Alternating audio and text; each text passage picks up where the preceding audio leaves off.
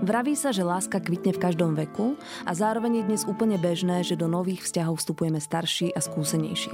Na prvý pohľad by teda začať nový vzťah v 3. alebo v 4. dekáde života nemal byť problém. V skutočnosti však muži aj ženy v mladšom strednom veku čelia viacerým špecifickým situáciám, na ktoré je niekedy ťažké pripraviť sa. Ako sa randí medzi 30-kou a 40-kou? Môže byť zamilovanosť v tomto veku rovnaká? Je vlastne ešte niekto voľný a čo ak už máme deti? Počúvate 3. sériu podcastu Medzi nami, ktorej sa venujeme sexu a vzťahom. Volám sa Soňa Jánošová a mojou dnešnou hostkou je psychologička a terapeutka Renata Kočišová, ktorá sa vo svojej praxi okrem iného venuje aj párovej terapii a osobnému rozvoju.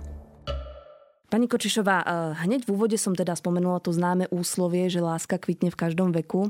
Väčšina z nás si teda predstaví takú tú zamilovanosť, ten výboj hormónov a tie intenzívne pocity. Je zamilovanosť rovnaká v mladej dospelosti a v strednom veku? No ja si myslím, že nemení sa naše nastavenie k láske. To znamená, že prirodzene túžime po láske, sme sociálne bytosti a láska je veľmi silný, mohutný cit, po ktorom túžime. A myslím si, že tá zamilovanosť, taká tá búrka hormónov, že to sa nám naozaj deje v každom veku. Že tam na tom nezáleží. Možno, že rozdiel je skôr v tom, ako neskôr potom narábame s týmto citom. No, zamilovanosť je teda jedna vec. Druhá vec je tá samotná sexualita a najmä vzťahy. Asi sa zhodneme na tom, už ste to aj naznačili, že ten pohľad na vzťahy sa nejakým spôsobom vekom mení. Čo všetko vlastne zohráva tú úlohu pri týchto zmenených pohľadoch? Tak dá sa povedať, že keď sme mladí, v tej mladšej dospelosti v podstate ešte sa určitým spôsobom vyvíjame, formujeme sa, formujú sa naše hodnoty, a v podstate sa aj ešte dovyvíjava mozog. Takže v tomto období sme takí flexibilnejší, sme takí možno, že viac schopní aj zariskovať. Láska je aj schopnosť riskovať, odvaha, vystaviť sa trebárs zraneniu. Teda v tom mladšom veku sme takí ochotnejší do tohoto ísť. V podstate neriešime nejak tú budúcnosť až tak. Viacej sa zameriavame na prítomnosť, na to, že ako na nás ten človek pôsobí, že sa nám páči, že nás priťahuje. No a v tom neskoršom veku už podľa mňa máme viacej tak vyformované tie hodnoty a viac potrebujeme nejak sa možno aj ukotviť. Sme takí ochotnejší v tom vzťahu nejako zotrvať a tým, že sme aj zrelší, tak máme šancu vytvárať také kvalitnejšie vzťahy. Je tam ten predpoklad. Čiže tá osobná zrelosť je asi taký ten dôležitý faktor v tomto celom. No, povedala by som, že veľmi dôležitý. Napadá mi ešte ďalšia vec, nejaké predchádzajúce skúsenosti, predchádzajúce vzťahy, ako nás, ako výrazne vlastne ľudí formujú v tom, keď vstupujú v tomto strednom veku do nejakých vzťahov. Tým, že už sme si prešli nejakými skúsenosťami, tak hodne záleží na tom, že ako máme osobnosť, ako vlastne zvládame nejaké sklamania, nejaké, keď nám niečo nevíde, nejaké trebárs rozpady tých minulých vzťahov. A keď sme typy ľudí, ktorí takýto rozpad vzťahu napríklad berú ako vlastné zlyhanie, tak nás to hodne poznačí a ideme potom do tých ďalších vzťahov s takou nedôverou. Vlastne neveríme, že by to mohlo dopadnúť dobre. Necítime sa hodní lásky napríklad. A tým pádom, ako keby sa až programujeme na nejaký neúspech. Čiže to je taká asi otázka nejakej sebaúcty? No určite áno. Seba lásky, seba úcty. A myslíte, že je to potom náročnejšie práve v tom zrelšom veku, alebo je to pre ľudí naopak ľahšie? No pokiaľ človek speje k zrelosti, a to znamená, že keď je schopný nejakej sebareflexie, keď je schopný pozrieť sa na to, že čím sa to deje, že mu tie vzťahy zlyhávajú, ako k tomu prispieva on sám, tak sa môže veľmi z toho poučiť a môže to byť veľmi prospešné. Čiže tým pádom potom je ľahšie v tých ďalších vzťahoch nejak fungovať, lebo máme, keď sa na to pozrieme, máme aj šancu niečo s tým urobiť. Nej? Takže ja by som povedala, že pokiaľ sme zrelší, tak je ľahšie tie vzťahy vytvárať a aj ich žiť tak naozaj plnohodnotne, otvorene, byť autentický v tých vzťahoch a teda zabezpečiť takú nejakú hĺbku tých vzťahov. toho, čo vravíte, to tak vyznieva, že tie vzťahy v tom vyššom veku, vyššom to znie tak zle, ale povedzme, že v tom strednom veku sú kvalitnejšie.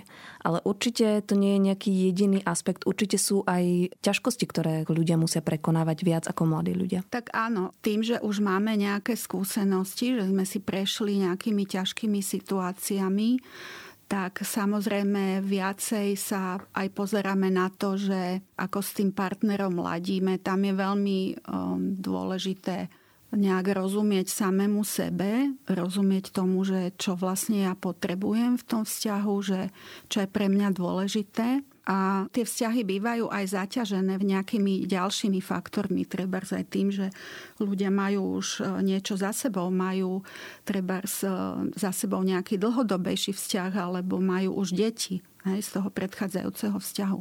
Takže toto všetko tam potom do toho vstupuje. No, v spoločnosti dnes celkom tak silne je trend ľudí, ktorí sú single. Môže ísť zo stavu, kedy sú títo ľudia s tým vyrovnaní, spokojní, vyhovuje im to a majú naplnený život.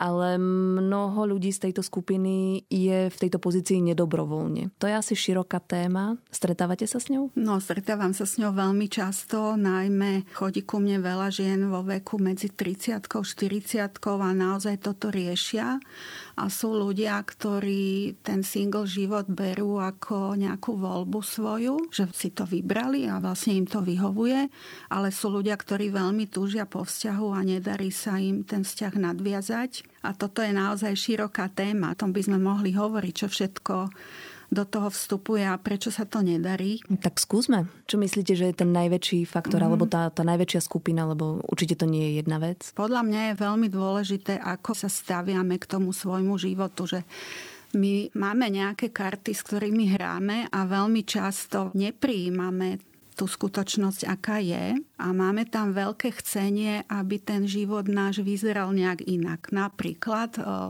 žena teda v tom veku, že blíži sa k 40-ke a jednoducho však je to aj prirodzené, že chcela by mať deti, rodinu, ale zatiaľ partnera nemá. Tak takáto žena napríklad niekedy tak veľmi túži potom, aby toho partnera si našla, že v podstate ako keby tú svoju spokojnosť podmienuje tým nájdením partnera a teda nežije plnohodnotne svoj život v prítomnosti.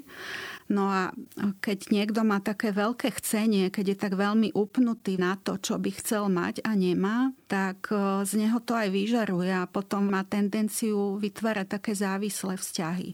Že vlastne ten druhý partner, keď sa s ním zoznámi, tak on sa stane stredom jeho vesmíru. Vlastne on mu má zaplniť nejakú prázdnotu v živote, nejaký deficit. No a to je samozrejme pre toho druhého náročné. On na to možno ani nemá kapacitu. Hej? A necíti sa dobre v pozícii, že ten druhý partner je bez neho taký stratený. Teraz by mohla nastať situácia pre veľmi obľúbenú rubriku Psychologická rada. Čo by ste poradili vlastne týmto ženám, ktoré môže sa to isto stať aj mužom, ale vraveli ste, že špecifickejšie je to pre ženy.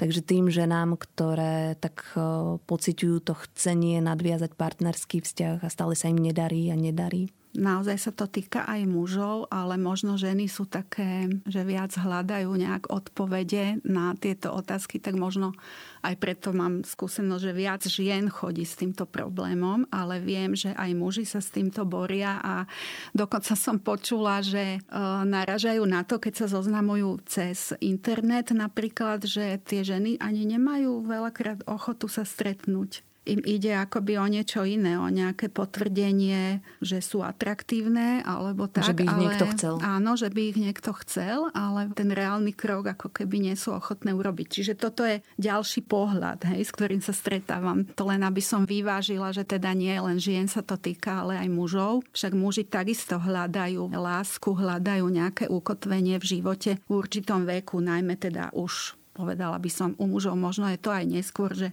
po tej 40-ke určite, ale tak už aj po tej 35-ke si myslím, že majú tieto tendencie.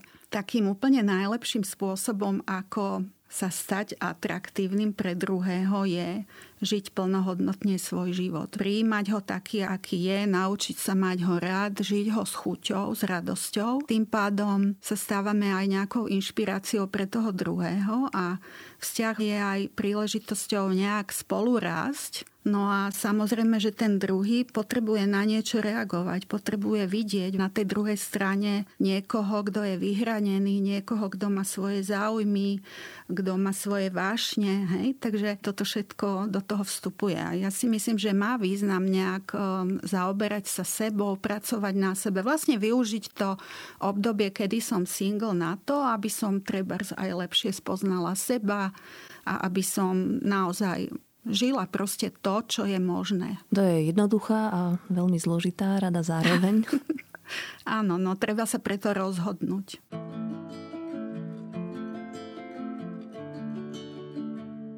V 20-ke alebo v nejakej ešte skoršej mladosti si partnera tak najčastejšie asi hľadáme v okruhu svojich známych, priateľov, v práci. Ale často sa môže stať, že v tomto strednom veku už tieto možnosti sú ako keby minuté. Ľudia sú usadenejší, menej chodia medzi ľudí a tak ďalej. Naražajú vaše klientky alebo ktokoľvek, s kým pracujete, aj s týmito ťažkosťami, že majú problém, že kde si vlastne nájsť partnera, partnerku? Áno, hovoria o tom. Neviem, že či to naozaj je tak, alebo či je to otázka nášho nastavenia, že ako sa na seba pozeráme, lebo často sa stretávam s tým, že aj ľudia, alebo aj špecificky ženy sa často na seba tak dívajú, že no, ale kto si ma nájde, veď už mám, čo ja viem, po 40-ke, tak to už som za zenitom, hej, a tak o sebe rozmýšľajú. Čiže niekedy si ľudia aj sami sebe podkopávajú nohy, si myslím, že sú zameraní len na určitý typ možností a nepozerajú sa na to, že by mohli nejak aktívne si z toho života brať to, čo chcú.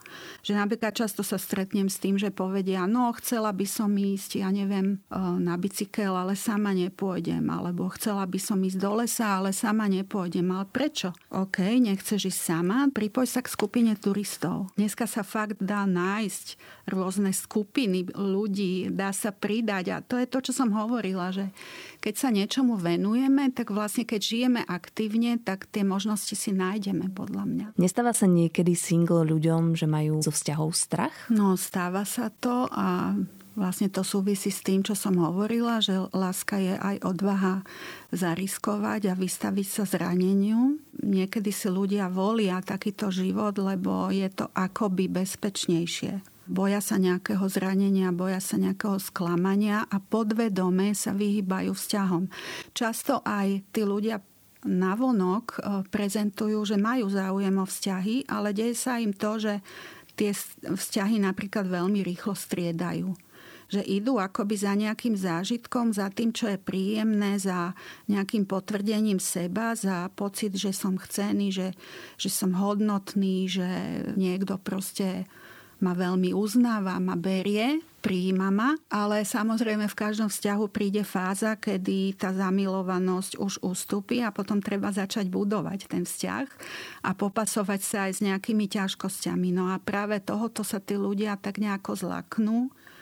A v podstate, no často to býva aj vtedy, keď sa napríklad boja konfliktov, hej, alebo boja sa nejak vymedziť voči tomu druhému a boja sa hovoriť o svojich potrebách skutočných. Ten druhý často ani netuší, hej, že treba sa toho druhého nejak dotýka, že ho nejak zraňuje svojim správaním. No a túto zastanú, tak ten vzťah nemá možnosť sa rozvíjať. Oni nemajú tú možnosť spolu rásť, lebo rastieme spolu práve tým, že sme k sebe otvorení a že sa navzájom vymedzujeme, že na seba nejak reagujeme a cez toto, cez takú tú pravdivú spätnú väzbu sa učíme aj niečo o sebe a to je veľmi dobrá príležitosť v tom vzťahu neustále byť tomuto vystavovaný. Majú vzťahy medzi 30 a 40 vlastne rovnakú dynamiku ako tie v mladosti? Mám teraz na mysli také, že keď s niekým začínate chodiť poprvýkrát alebo alebo tie vzťahy sú nejakej ranej mladosti, tak sa pomerne dlho dvaja mladí ľudia spoznávajú. To je také to chodenie do kina a tak ďalej.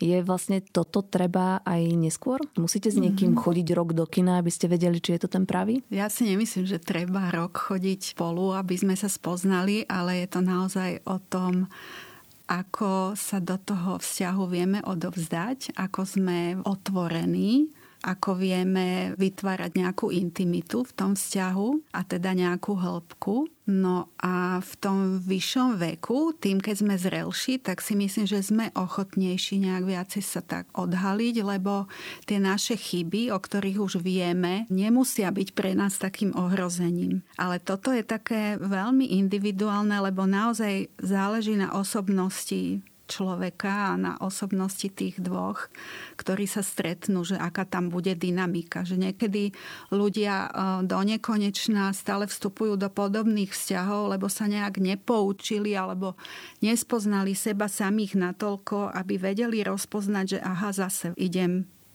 do toho istého, len v ružovom, ako to bolo predtým. Ale celkovo by som povedala, že je asi trend, že v tom vyššom veku ľudia viacej hľadajú nejakú pohodu, harmóniu, nepotrebujú toľko zážitkov, vzrušenia, hej, a viacej kladú dôraz na to, či spolu ladia a či je v tom vzťahu nejaká stabilita, pohoda, lebo veď už majú v tom vzťahu povedzme deti, čiže sú tam nejaké stereotypy, majú rozbehnutú kariéru, majú vyriešené bývanie, čiže v podstate majú možnosť si ten vzťah začať tak viac užívať, aj ten život. Viacero mojich známych, ktoré žijú vlastne single život, ale začínajú aj nejaký vzťah, alebo respektíve majú nejaké krátkodobejšie vzťahy, a je pre ne nepredstaviteľné, že by upustili zo svojho pohodlia v tom zmysle, že nechcú sa k nikomu sťahovať, nechcú, aby sa nikto sťahoval k ním. Čo s týmto? Keď si to tak vyberú a keď to tým dvom vyhovuje, tak to tak môžu mať. Ale je to možno naozaj nejaká neochota sa prispôsobiť, neochota ísť do toho ťažkého, že je to v podstate pohodlnejšie takýmto spôsobom, ako keby je to možno pre nich väčšia záruka, že to bude nejak fungovať proste. Keď dojde k nejakému stretu, k nejakému konfliktu, tak oni sa stiahnu do toho svojho bezpečia. Niekedy už aj tým, že to predýchajú, že si dajú nejakú pauzu, tak dojde potom povedzme k upokojeniu, ale nie vždy dojde k porozumeniu. Takže je to také vyhýbanie sa možno tomu ťažkému. Zdravý vzťah v podstate je dobré, keď je tam taká dynamika, že tam dochádza k momentom približenia, k momentom vzdialenia. V podstate je dôležité mať aj taký priestor pre seba v tom vzťahu, lebo vtedy my môžeme lepšie sa skontaktovať sami so sebou a možno, že aj porozumieť, čo sa deje, čo vlastne potrebujeme, čo nám chýba. Hej? A vieme to potom nejakým spôsobom tomu partnerovi odprezentovať. Pokiaľ tam nedochádza k takejto dynamike, tak tie vzťahy sú také dosť zaťažené takým príliš tesným spojením. Čiže tam potom môže byť u jedného alebo u druhého tendencia toho druhého tak odtlačiť od seba. Môže tam vznikať až taký odpor, taká nechuť. Takže toto je dobre si uvedomiť a preto je aj dobre naučiť sa nejakým spôsobom byť samostatný, vedieť sa starať o svoje potreby, lebo vtedy to vzdialenie nie je pre nás ohrozením. Častá a asi aj náročná situácia nastáva, keď si jeden alebo možno aj obaja partneri nesú z predchádzajúcich vzťahov deti. To už je asi na budovanie nového vzťahu celkom náročná situácia. Stretávate sa s tým? Áno, stretávam. Je pravda, že vzťah je vlastne zaťažený tým pádom o nejaké ďalšie faktory, ktoré tam sú a často trebárs keď tí partneri sú rozvedení.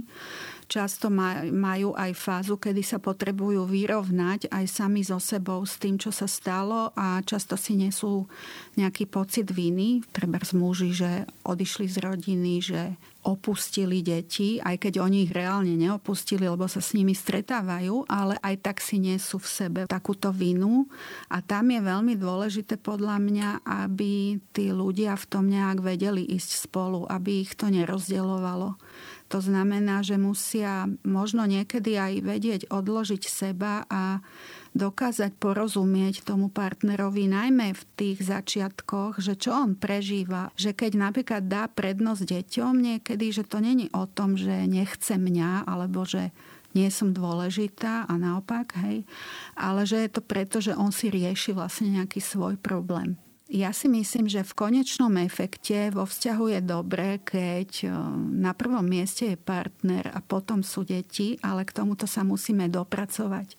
A podľa mňa sa k tomu dopracujeme tým, že dáme priestor tomu partnerovi, aby si vyriešil, čo potrebuje, a my mu nejak musíme ukázať, že sme v tom s ním. Potom sú tu ešte určite také tie praktické veci. Svojho času som robila rozhovor s autorkou konceptu Tretí rodič, pani Petrovskou, a ona je žena, ktorá sa zamilovala do muža, ktorý už mal, myslím, 2, možno 3 deti, a majú spolu veľmi pekné manželstvo, do ktorého potom pribudlo ďalšie dieťa, ale opisovala tie začiatky ich vzťahu ako veľmi náročné práve kvôli tomu, že nikdy neboli sami, respektíve veľmi málo kedy boli sami. Je to záťažový faktor? No určite áno, lebo tak vtedy sú zameraní na nejaké riešenie rôznych situácií, ktoré v tej rodine sú, a pre vzťah na to, aby bol dobre funkčný, tak je potrebné, aby tí dvaja nejako mali možnosť si hovoriť o tom, čo vlastne sa im deje, čo prežívajú, ako sa cítia, kde sa práve nachádzajú v tom vzťahu, ako im je v tej pozícii. Čiže to áno, to si myslím, že to je náročné.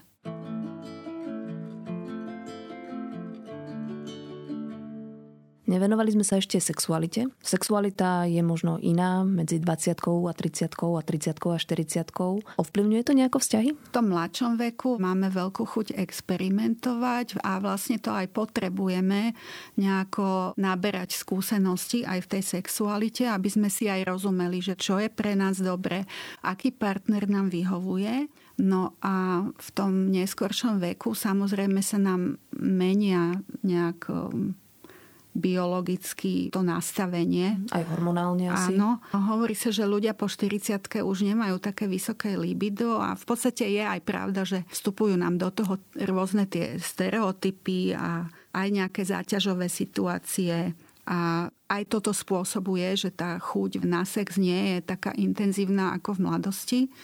Ale paradoxne stretávam sa aj s tým, že trebárs ľudia, keď nejak dlhodobejšie strádajú vo vzťahu a dojde k rozchodu, tak potom majú veľkú chuť si ten deficit vynahradiť a vyslovene sú jak otrhnutý vagón, že vrhajú sa do vzťahov a skúšajú, experimentujú, akoby si doplňajú nejaký deficit, ktorý predtým, napríklad aj v tej mladosti, ak to dostatočne nezažili, tie skúsenosti rôzne, tak oni majú potrebu si to nejako ešte vyskúšať, možno, že overiť si, že ako na druhého pôsobím, či som trebárs dosť dobrý muž, pre niekoho dosť dobrá žena, hej, aj v tom sexe, ako keby hľadali aj nejaké potvrdenie seba.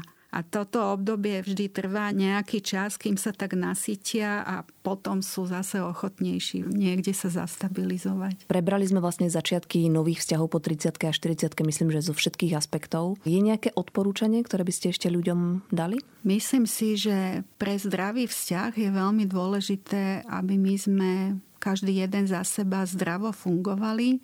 Takže má význam nejako naozaj spoznávať samého seba, učiť sa vzťahu k sebe, učiť sa mať rád seba a cez tú lásku k sebe mať rád aj iných.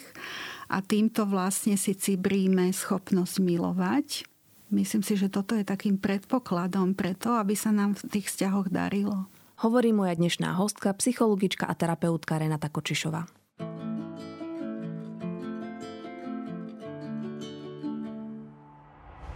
Podcast Medzi nami vychádza vždy v utorok a počúvať ho môžete na všetkých dostupných podcastových platformách.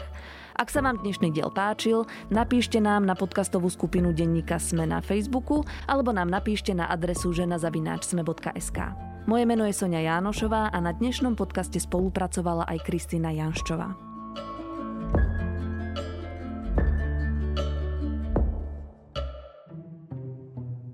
Ako lietajú lietadla? Je náš svet hologram? Ako fungujú okuliare na farbosleposť? Sme vo vesmíre sami? Odkiaľ prichádzajú komety? A ako sa žije na vesmírnej stanici? Moje meno je Jozef. Moje je Samuel. A na takéto otázky hľadáme odpovede vo Vedatorskom podcaste, ktorý vychádza pravidelne každý týždeň v útorok. Nájdete ho na všetkých podcastových aplikáciách a na stránkach denníka Sme.